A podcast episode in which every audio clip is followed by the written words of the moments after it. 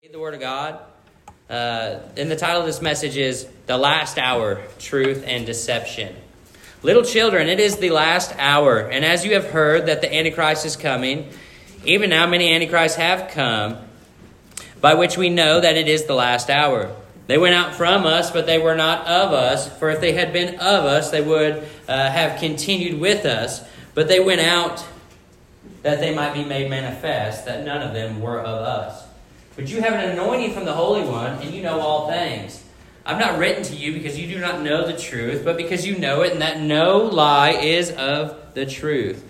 Who is, the, who is a liar but he who denies that Jesus is the Christ? He is Antichrist who denies the Father and the Son. Whoever denies the Son does not have the Father either. He who acknowledges the Son has the Father also. Therefore, let that abide in you which you have heard from the beginning. If what you heard from the beginning abides in you, you also will abide in the Son and in the Father. And this is the promise that He has promised us eternal life. These things I've written to you concerning those who tried to, to, uh, to deceive you. But the anointing which you have received from him abides in you, and you do not need that anyone teach you. But as the same anointing teaches you concerning all things, and is true, and is not a lie, and just as it has taught you, you will abide in him. Verse 28 And now, little children, abide in him, that when he appears we may have confidence, and not be ashamed before him at his coming. And if you know that he is righteous, you know that everyone who practices righteousness is born of him. Let's pray.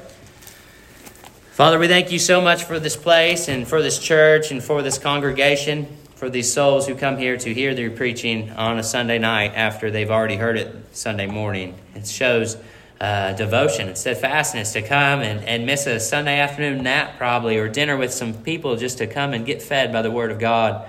So, Father, I pray that you would bless the, the hearts of the hearers, bless their souls, Father. And I, and I pray tonight that if there's a spirit of the Antichrist in this place, you might kick him out, God, and would you fill him with your Holy Spirit? Would you draw that person to you tonight, God? Would you make yourself known and, and, and show those in here tonight that are struggling um, in their identity um, that, that they can choose life today and be saved?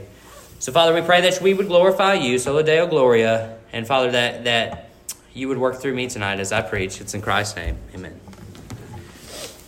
So, like I said, uh, this sermon is over 11 verses, and most of, uh, you know, the most that we've covered so far here in First John. But due to the theme, I really felt that um, it was helpful to cover them all tonight. So just hang in there with me as we do this flyover. Um, so, as we come to this last section of Scripture in chapter 2, we discover this eschatological theme. So, as I taught you guys last week, that word really just means um, the end times. Think of it like that. Anything you might read in uh, Daniel chapter 9 or Second Thessalonians, First Thessalonians, uh, the book of Revelation, things like that. They, they have an eschatological nature. Uh, so, we discover John speaking of the last days that we live in. We find two more tests of assurance here in these, uh, in these verses that we're going to read, and we find that two spirits are at work in these last hours. So I got to ask the question what are the tests? Who are the spirits at work? When is the last hour? Where do we stand as Christians in all of this? How will we escape the judgment to come? Important questions we need to ask ourselves. What's going on here? So, this brings me to my very first point the last hour and the Antichrist. Look at verse 18 with me. Little children, it is the last hour, and as you have heard, that the Antichrist is coming. So I have a subpoint that is called the titled the last hour, and, and beginning here in verse 18, John again uses the phrase little children. So it's kind of when I use something to enhance my speech and I try to grab your attention. By saying little children, it's this form of endearment that calls these genuine believers to pay attention because John's speaking directly to them. So if there was a, an unbeliever or a false teacher that was reading this letter, he would understand and know, hey, that's probably not me. Or maybe he's deceiving himself. Um, but when he says little children, he's saying, my little flock. Pay attention here. And what does he say? He says that it's the last hour. And so is John saying that the end has already come? Is he saying that it's right there in his day? Is he saying that the time's up, that Jesus has come, we've missed the rapture? Absolutely not. That's not what he's saying. And, and how do I know that? How do I know that? Because the Antichrist hasn't come yet. The Antichrist has not come yet. So the term last days, it simply means the period of time between the first and the second coming of Christ. So every Christian from day one, born uh, after Christ came, born again after Christ came, to today and, and on until Jesus Christ comes back again, is living in the last days. So it's a scope of about 2,000 years, right, Daryl? About 2,000 years or something, some change. Uh, so the last days began in John's time at the coming of Christ, and it continues up until the final dispensation or administration of, of, God, which is the millennial kingdom of Christ on earth. That's the final act of, of God before he ushers in the new heaven and the new earth, is that millennial kingdom. It's his last dispensation. So therefore, every Christian has lived or is living in the last days. The last days will include the increase of apostasy in the church. So, in other words, there's going to be a great falling away of the visible church. And I'll talk about this a little bit more later, but there's a visible church and there's an invisible church. Okay, there's the church of Christ, the bride, the bride of Christ, those that are truly saved. If the rapture happened now, we'd be gone. You wouldn't see us. Then there's the visible church, those of you that would be still sitting in the pews. In a crowd this size, I imagine there would be a few. So there's going to be a great following, a falling away. These false believers will chase after a doctrine that tickles their ears and tells them what they want to hear. They'll deny the Trinity. They deny that Jesus has come in the flesh. They'll deny that Jesus is even returning. It's the whole scope of, of these beginning stages of Gnosticism that we've read about in 1 John already, right? Uh, these false believers, they're believing these same things. Let's look at 1 Timothy chapter 4, verse 1 and 2 real quick. Now the Spirit expressly says that in latter times some will depart from the faith, giving heed to deceiving spirits and doctrines of demons, speaking lies and hypocrisy, having their own conscience seared with the hot iron, unable to bleed, unable to feel, unable to tell the truth. So the last days uh, will also include events such as the rapture, the great tribulation of seven years. The last days will include the judgment of the seals, trumpets, and bowls. The last days will also include the man of lawlessness, the son of perdition, the abomination of desolation, or otherwise known as the Antichrist. Those are all names of him spelled out elsewhere in the Bible. John's the only one that uses the name Antichrist. Daniel uses abomination of desolation. Um, Matthew and it recounts Jesus saying the same, referring back to Daniel, and um, and Paul calls him the man of lawlessness. My sex, or my my second subpoint is the program of the Antichrist. What does he do? What's he here for? So we look at verse 18 again. As you have heard that the Antichrist is coming. So, who is the Antichrist and what is his mission here on earth? You know how many people have probably tried to point out the Antichrist throughout the years and say that's who it's going to be? You know, for many, many years, people thought it was Donald Trump. Well, you missed the boat on that one, I bet, right? Well, the Antichrist is the man who will come and be the embodiment of all sin and evil. Satan will empower the Antichrist to bring about his scheming here on earth during the days of the Great Tribulation period. The Antichrist will be empowered by Satan. However, he's still not in control, right? Amen. Who is in control? Whose vessel is he? You know what I mean? Whose tool is he? He's just another tool in God's tool belt. Amen? All his mission is allowed and it's limited by God. Look at Revelation chapter 13, verses 1 through 8 with me. Then I stood on the sand of the sea, and I saw a beast rising up out of the sea, having seven heads and ten horns, and on his horns ten crowns, and on his heads a blasphemous name. Now the beast which I saw was like a leopard. His feet were like the feet of a bear, and his mouth like the mouth of a lion. The dragon gave him his power, his throne, and great authority, the dragon being the devil. And I saw one of his heads as if it had been mortally wounded, and his deadly wound was healed. A fake Christ, right? And all the world marveled and followed the beast. So they worshiped the dragon who gave authority to the beast. And they worshiped the beast, saying, Who is like the beast? Who is able to make war with him? And he was given a mouth speaking great things, blasphemous. And he was given authority to continue for 42 months. Then he opened his mouth in blasphemy against God to blaspheme his name, his tabernacle, and those who dwell in heaven. It was granted to him to make war with the saints and overcome them and authority was given to him over every tribe, tongue, and nation. All who dwell on the earth will worship him, whose names have not been written in the book of life uh, of the Lamb slain from the foundations of the world. Amen and amen. Look at that. It was granted to him. It was he was given authority. He was given a mouth. God did all that. He allowed him to do those things, to deceive the nations, to bring about his perfect will. There's no new news to the audience of John here because look at what he says. As you have all as you have heard, the antichrist is coming. You've already heard these things.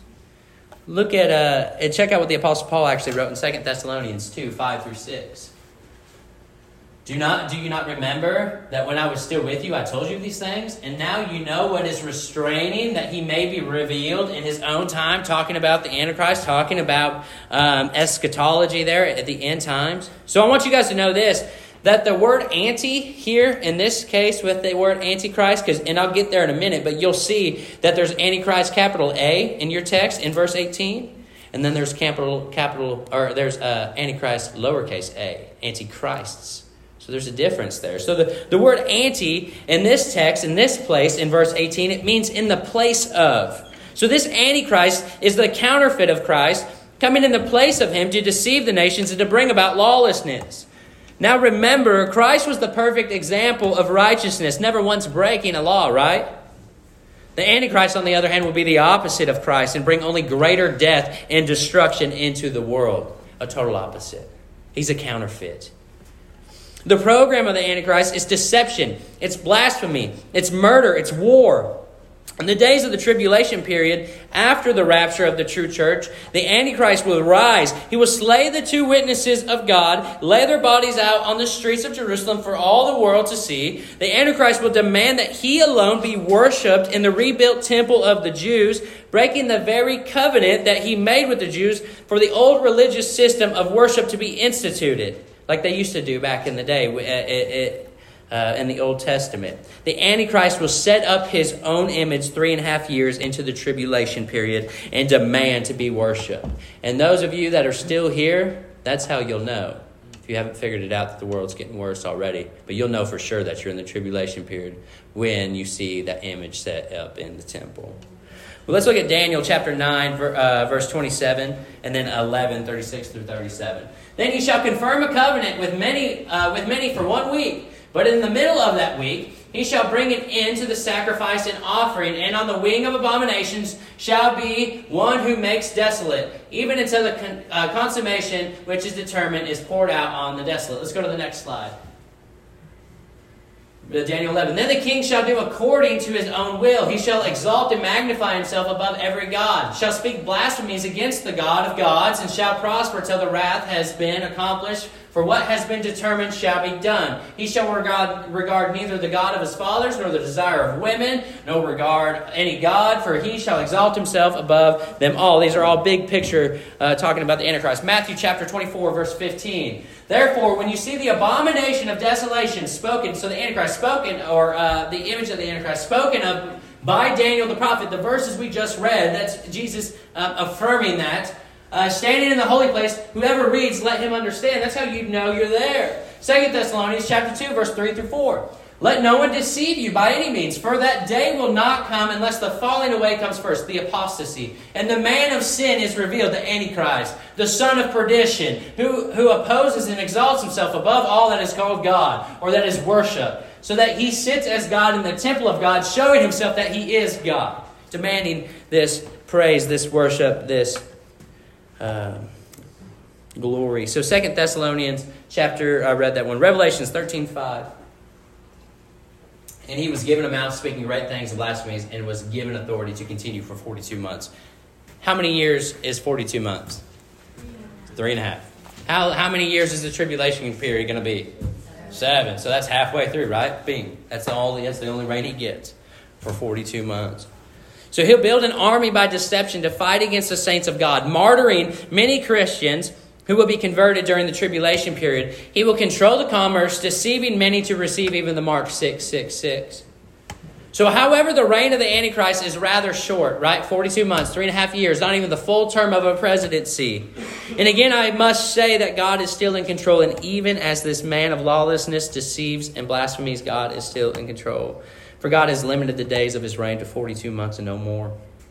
It ends bad for the Antichrist and his lieutenant, the false prophet. It ends bad for the devil and all his demons. It ends bad for those who receive the mark 666. And it ends bad for all those over the ages who have refused to repent and believe in the Son of God. Amen. Second Thessalonians chapter 2 verse 7 through 12. For the mystery of lawlessness is already at work. Only he who only he who now restrains will do so until he is taken out of the way. And then the lawless one will be revealed. He who now restrains will do so until he's taken out of the way. What's he talking about? the Holy Spirit. Amen. Living in who? Us, the temples of God. What's this? What's this talk about? The rapture, rapturing us up, getting us out of the way. The lawlessness will then be revealed, whom the Lord will consume with the breath of his mouth. Just one word of his voice will consume the Antichrist and destroy with the brightness of his coming. The coming of the lawless one is according to the working of Satan, with all power, signs, and lying wonders, and with all unrighteous deception among those who perish, because they did not receive the love of the truth, that they might be saved. And for this reason, God will send them a strong delusion, that they should believe the lie, that they all may be condemned who did not believe the truth, but had pleasure in unrighteousness. God will send them a delusion Revelation 19. Then I saw an angel standing in the sun and cried with a loud voice, saying to all the birds that fly in the midst of heaven, Come and gather together for the supper of the great God, that you may eat the flesh of kings, the flesh of captains, the flesh of mighty men, the flesh of horses and those who sit on them, and all and the flesh of all people, free and slave, both small and great. And I saw the beast, the kings of the earth, and their armies gathered together to make war against him who sat on the horse and against his army. Then the beast was captured, and with him the false prophet who worked signs in his presence, by which he deceived those who received the mark of the beast and those who worshipped his image. These two were cast alive in the lake of burning fire with brimstone, and the rest were killed with the sword which proceeded from the mouth of him, Jesus, who sat on the horse. And all the birds were filled with their flesh. It don't end well for these people, does it? It don't end well for the Antichrist, the false prophet, the unbelieving or the unbelieving uh, human being. It does not end well, does it? This brings me to my second point the last hour, many antichrists. Verse 18. Even now, 18b, even now many antichrists have come, by which we know that it is the last hour. so the true antichrist has yet to be revealed, and, and, and as we just saw from Second Thessalonians, the restraint of the Spirit of God is still on this world, holding back total lawlessness. So, this does not mean, however, that the spirit of the Antichrist was not in the world from John's time uh, or even in today.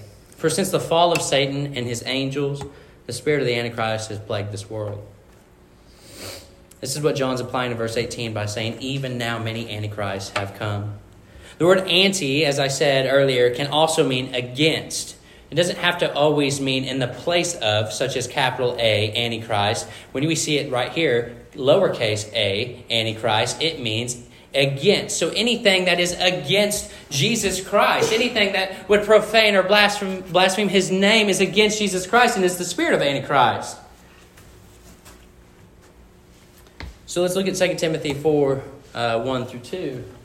I charge you, therefore, before God and the Lord Jesus Christ, who will judge the living and the dead at his appearing in his kingdom, preach the word. That's not the right word, right verse. Yep, I got the I got the wrong one up there, but I, that's still a great word, a great verse, you know. Matt Milligan actually gave me that verse one time when I was uh, going to preach, and he said, "Yeah, that's the one. You need to preach the word, convince, rebuke, exhort, long suffering, teaching." I'll move on. Somebody might check First Timothy chapter four for me and see if I got that right, and see if that has anything to do with it. When you do, just raise your hand. You can read it. So again, the word anti can mean in the place of, who is the Antichrist, characterized by the capital A, and can also mean against, who again is the spirit of Antichrist. So the spirit of the Antichrist is characterized here in the following verses. Look at verse 19. They went out from us, but they were not of us. For if they had been of us, they would have continued with us. But they went out that they might be made manifest, that none of them were of us. So the spirit of the Antichrist separates from the truth. The spirit of the Antichrist cannot. Go ahead, Matt. What do you got? Was it First Timothy?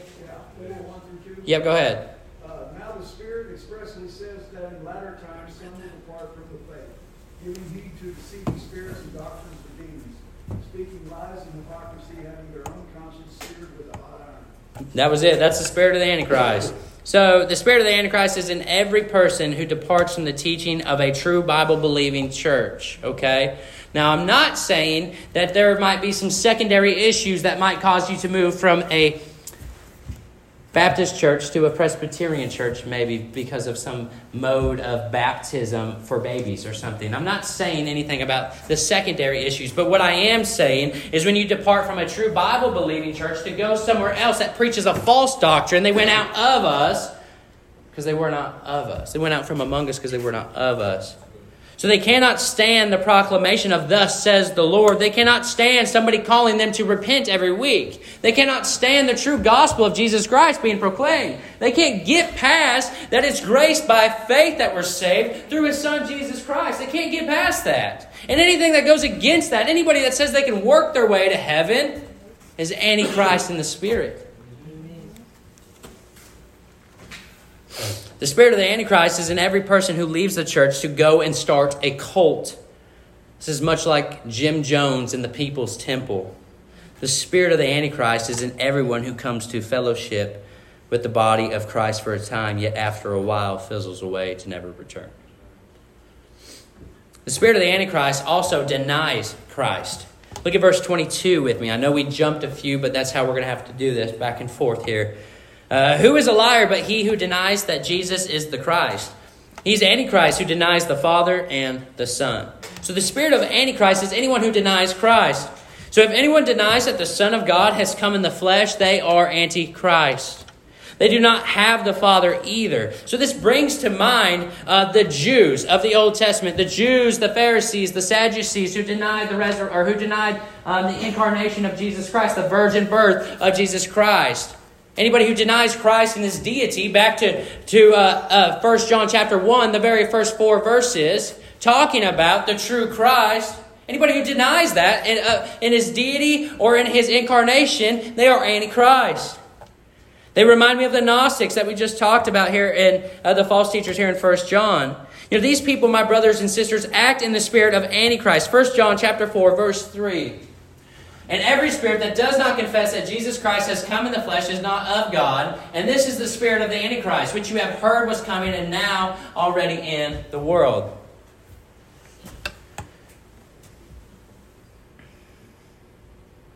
So, those who deny the Son coming in the flesh, being born of a virgin, resurrecting from the dead, those who deny his return, they're antichrists. They're against Christ. This must bring to our minds the other cults and religions of the world, the Jehovah Witnesses who call Christ a created being. They're antichrists. The spirit and the list could go on and on, but we're not going to cover all that tonight because we got a great ways to go. But the spirit of the Antichrist also has a deceiving nature. Look at verse 26. These things I've written to you concerning those who try to deceive you. What did the devil come to do? That's it. He's coming to steal, kill, and destroy. He is the master of deception and lies, ain't he? Yes, he is. And so is his spirit. So is the spirit of the Antichrist. So for this point, all we must do is look at what we've already covered in the book of First John, like I've talked about. These false teachers, the beginning stages of Gnosticism, were deceiving in nature. Their mission in the church was not the Great Commission, however, it was the Great Deception. They only seek to pull those away from the true church and join them in their blatant heresy. They believe they receive special revelation from God that is not written in the pages of Scripture, Mormonism. They then proclaim, Listen to what God has told me. Now follow me, adhere to my teachings, and I will show you the truth. They're deceiving. Come, let me get you aside over here. Let me fill you with my false doctrine. I want you to know this that at the time that John wrote this letter, at this point in church history, the true church followed the apostles' teaching. They followed the disciples' teaching Matthew, Mark, Luke, John, Paul, um, um, James, Peter. All these people, they followed their teaching. This was the closest that anyone could ever get to the truth. Acts 2.42 being greatly disturbed that uh, being greatly disturbed that they taught the people and preached in Jesus the resurrection from the dead. I am getting these verses off, ain't I? That's not it. But in that, in Acts chapter two, uh, it talks about the true church, true church that they followed in the apostles' teaching. They broke bread from house to house. They worshiped together. So anyone who proclaimed that they had a better way that differed from the writings or teachings of the apostles was dead wrong and an antichrist. So today, I want you to know that there's the visible church and then there's the invisible church, as I spoke of earlier. The visible church Uh, there are the saved and the lost church members and Christians. Uh, there are the wheat and the tares in this visible church. There's the good fish and the bad fish. There's the Judases among the eleven. There's the Antichrist and the followers of Christ. And in the invisible church, there are only those who are indwelled by the Spirit. There are only those who are saved by grace through faith. There is no Antichrist, only genuine believers making up the bride of Christ. And his bride is pure and wrapped in white robes. There is no sin in him in God's eyes. Amen. So, this brings us to our next point in this sermon. Point number three the last hour, the Holy Spirit. This is the second spirit that's at work here in the world today. Amen. So we've seen the power and the working of the spirit of the Antichrist in these last days, but what about the other spirit at work in these last days? If there's a spirit of Antichrist, isn't there a spirit of pro Christ? Isn't there a spirit that works with Christ and for Christ? In Baptist circles, it almost seems that we've lost the third member of the Trinity, the Holy Spirit. Sometimes it seems like we never want to talk about him, like we're scared to talk about the Spirit or something. Well, we're not. We're spirit filled and we're glorifying the Lord, okay? So, the one who works in us to believe, the one who convicts, the one who prays for us when we don't know what to pray, the one who empowers us to preach, teach, and exercise any other gift he has given to us, the one who gives understanding, the one who draws us into fellowship, and the one who gives us the perfect words at the perfect moment, that is the Holy Spirit of God. That's who fills us in this Baptist church at Waymaker Baptist. That's the Holy Spirit of God that directs us and leads us and guides us. Let's look at the ministry of the Holy Spirit in the life of the believer now. the ministry of the Holy Spirit is fellowship. Look back again. So it's telescopic kind of. This is unfolding while this is unfolding while that's unfolding. It's not linear, guys, okay? So look back at verse 19 with me, okay? You'll get your, your wrist muscles in if you got to turn your pages. So, verse 19. For if they had been of us, they would have continued with us. And so this brings to mind a crucial doctrine in our sixth test here in 1 John the perseverance of the saints. And this simply means that those who are truly saved will continue until the end. There is no comfort in those who claim Christ at a young age and live like the devil until they die. So, all of you that are holding on to a four year old, seven year old, eight year old salvation testimony, and you live like the devil for the rest of your life until you're 21, were you ever really saved? No. Test me. I don't care. It's true. That's what the Word of God says. You'll know them by their fruits. Amen. I know Mike Gunner can stand up and testify right now. Amen. Let's go. There's no comfort in those who claim Christ at a young age and live like the devil until they die. The perseverance of the saint is simple. It is God preserving and persevering us, true believers, until Jesus returns or we die. I mean, look at the text in verse 19. They went out from us, but they were not of us. For if they had been with, for if they had been of us, they would have continued with us. But they went out that they might be made manifest, that none of them were of us. How about Philippians chapter 1 verse 6?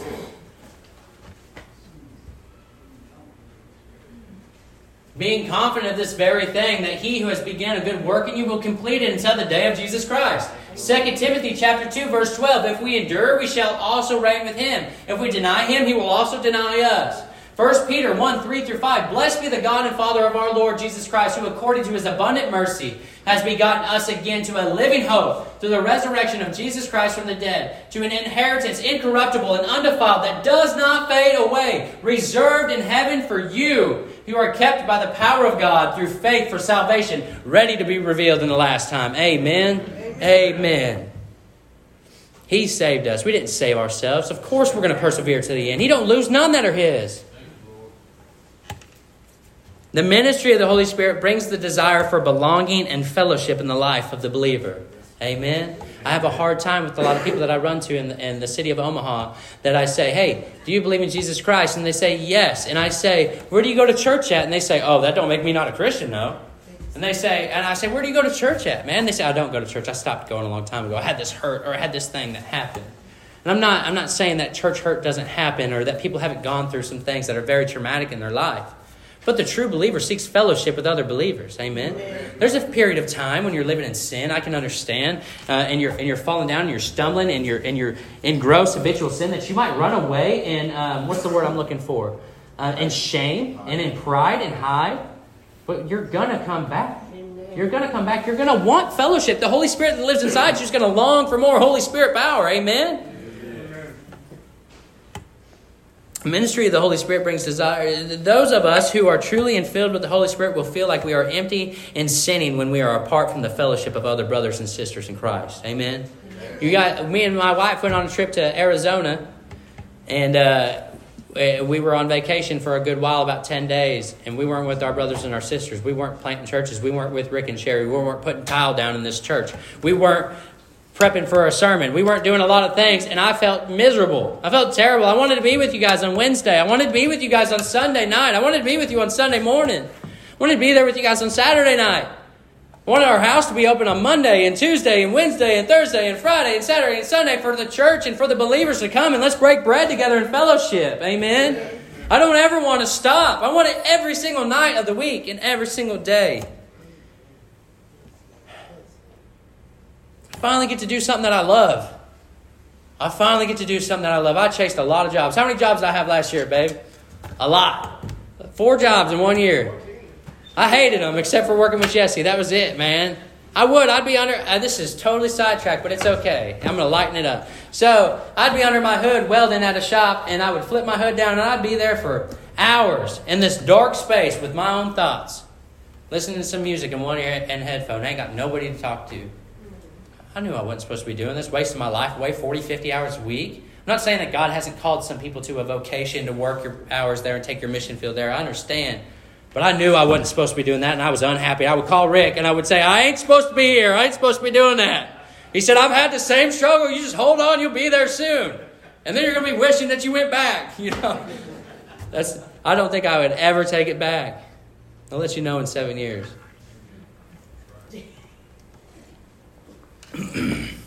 the Holy Spirit will call us to a local church to use the giftings that He has given us to edify uh, one another and to glorify God. The Holy Spirit causes us to continue within the fellowship of true believers. The key word in there would have continued with us. Continued. Holding fast to the true confession of faith. So now we've covered that. Let's, let's look at the anointing of the Holy Spirit or the anointing of the Holy Spirit detects lies. Look at verse 20 and 21 with me. Would you have an anointing from the Holy One, and you know all things? I've not written to you because you do not know the truth, but because you know it, and that no lie is of the truth. A ministry of the Holy Spirit in this way also brings us to the seventh test in the book of First John, the anointing of the Holy Spirit. This is the seventh test. We've covered uh, test one through six so far. This is number seven. The, or this is yeah, the perseverance of the saints was number six, and then number seven is uh, the anointing of the Holy Spirit. The true believer can and should be marked by the precious atoning of the Holy Spirit that covers them.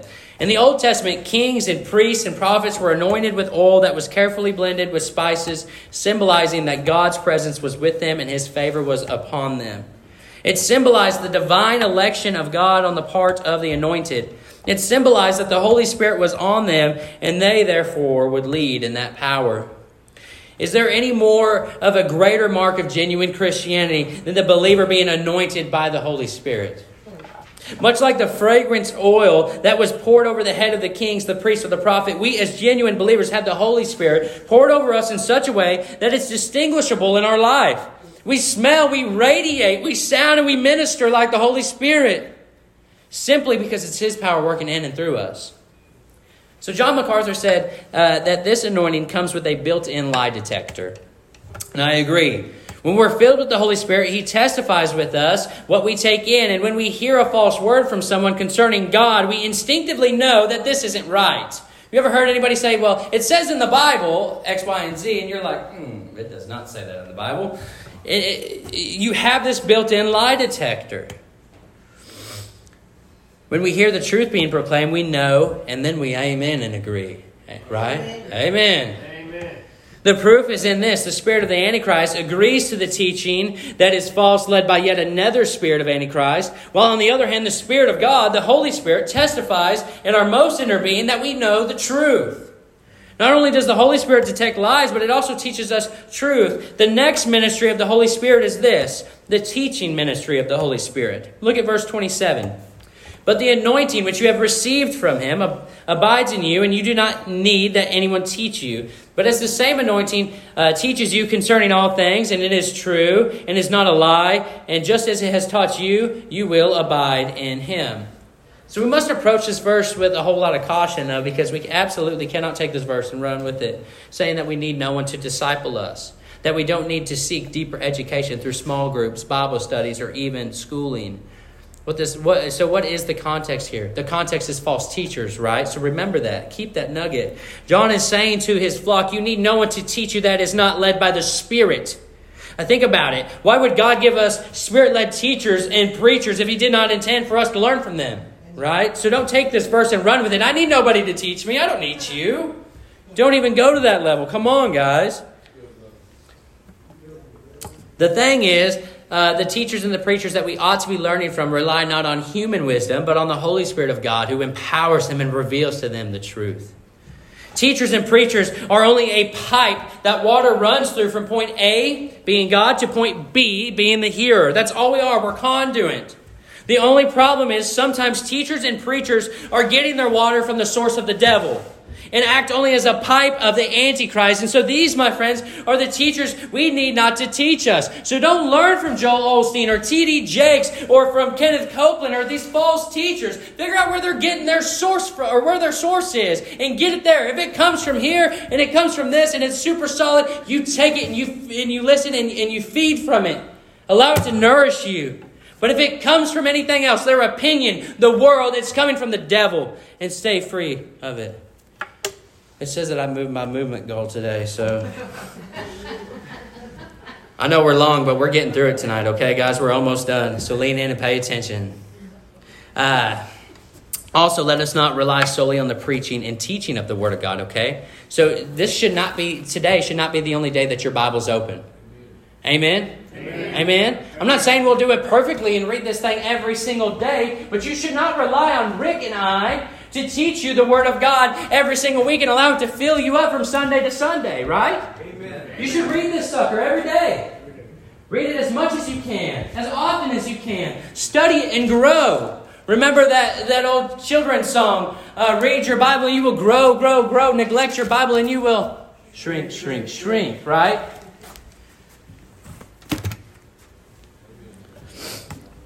So, what do you.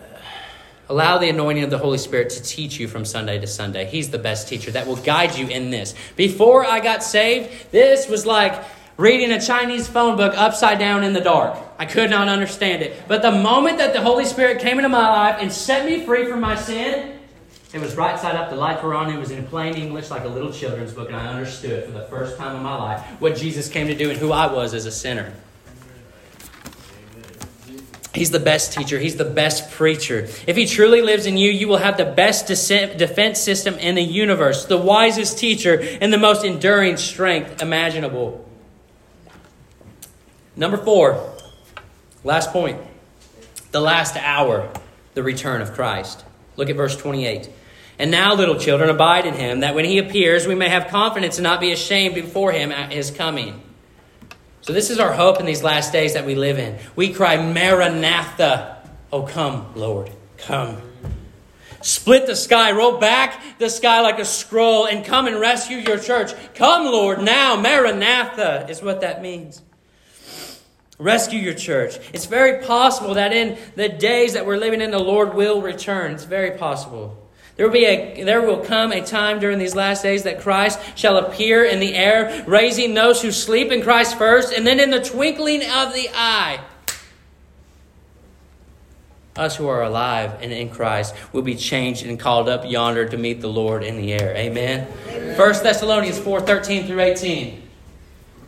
I'll back it up with Scripture, what I believe. But I do not want you to be ignorant, brethren, concerning those who have fallen asleep, lest you sorrow as others who have no hope. For if we believe that Jesus died and rose again, even so God will, will uh, even so God will bring with him those who sleep in Jesus. For this we say to you by the word of the Lord, that we who are alive and remain until the coming of the Lord will by no means precede those who are asleep. For the Lord himself will descend from heaven with a shout, with the voice of an archangel, and with the trumpet of God, and the dead in Christ will rise first. Then he Then we who are alive and remain shall be caught up together with them in the clouds to meet the Lord in the air, and thus we shall always be with the Lord. Therefore, comfort one another with these words. Amen and amen. amen. Thank you, Lord. Although we know not the time or the seasons that will pass between the rapture of the true church and the great tribulation, we do know that his promise is certain. Christ is coming back. He will annihilate with his breath the Antichrist. He will establish a throne here on earth. He will rule and reign for 1,000 years. He will battle one last battle between Satan and his allies, and he will crush the enemy once and for all under his foot casting him into the lake of fire reserved for reserved exclusively for the devil and his demons. We know with certainty that there will be a great white throne judgment where all those whose names are not written in the Lamb's book of life will be cast into the lake of fire along with death and Hades. We then will cry agreeing with the prophet, "Oh death, where is your sting?" Amen. No more death, no more crying, no more tears, no more heartache, no more ailments. Revelation 20, 11 through 15. I'm hurrying, guys. Then I saw a great white throne and him who sat on it, from whose face the earth and the heaven fled away. And there was found no place for them. And I saw the dead, small and great, standing before God, and books were opened, and another book was opened, which is the book of life. And the dead were judged according to their works, by the things which were written in the books. The sea gave up the dead who were in it, and death and Hades delivered up the dead who were in them, and they were judged, each one according to his work. Then death and Hades were cast in the lake of fire. This is the second death, and anyone not found written in the book of life was cast into the lake of fire. Look again at what John writes Abide in him, that when he appears, we may have confidence and not be ashamed before him at his coming. Abide in him. Abide. We may have confidence and not be ashamed before him at his coming. How do we abide in Christ? I'm tired of preachers saying, abide in Christ, walk in the Spirit, and they never tell you how to do that. Think back at the previous tests of First John that we've gone through already, okay? We abide by confessing the true Christ until he comes. We abide by confessing our sins until he comes. We abide, by conf- uh, we abide in our obedience to the commands of God until he comes. We abide in love to God and to our neighbors until he comes. We abide in our lack of conformity to the world until He comes. We abide in perseverance until He comes. We abide in the anointing of the Holy Spirit in truth until He comes. We abide in prayer, study, and fasting, and serving, and loving, and in holiness, that we may not shrink back when Jesus returns. Where's Jesus going to find you today if He came back? Is he going to find you looking at pornography? Is he going to find you drinking beer and getting drunk at the bar? Is he going to find you using dope, sleeping with somebody that's not your spouse, married? Where's he going to find you? If he came back today, would you be ashamed of your walk in Christ? Where would he find you? Hold on with me now. We're closing, okay? I'm landing this plane, I'm sorry it's the longest sermon I've ever preached, but it was well worth it, I hope. Uh, uh, as we conclude, look with me at verse 25. And this is the promise that He has promised us eternal life. Mike A used to tell me this take a promise and put it in your pocket. When, you're t- when, you, when life gets hard that day, you pull that sucker out and you read it. You got a promise in your pocket. I would call him complaining and grumbling. My life sucks today, Mike. And he would say, You got a promise in your pocket? I don't have a promise in my pocket. No wonder your life sucks, is what he would tell me. But that's just good old friendship, you know. So, our God, the only God, keeps his promises. God is a promise keeper. He's a way maker and a miracle worker. Amen? Amen.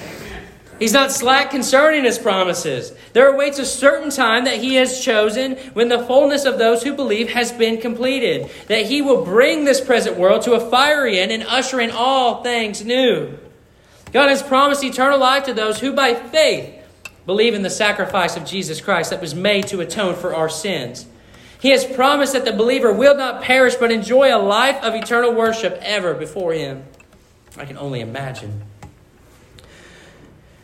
We also know that God has promised eternal damnation to those who refuse Christ, to those who, in the spirit of the Antichrist, reject His Son, who walk in um, contradiction to His ways. So, where will you be? Where are you now? So, look at verse 29. If you know that He is righteous, you know that everyone who practices righteousness is born of him. So is your life marked by the righteousness of Christ who died for your sins? Is your life marked by the righteous living brought out through the Holy Spirit? Is your life marked by the calling of our Father unto salvation? Or is your life marked by the spirit of the Antichrist? Do you revel against Christ? Do you, does your actions show that you're against Christ? What's your life marked by, guys? Here's the thing we've all been led by the spirit of the Antichrist formerly. Because what's the Bible say? We have all sinned and fallen short of the glory of God. Amen. We've all sinned greatly.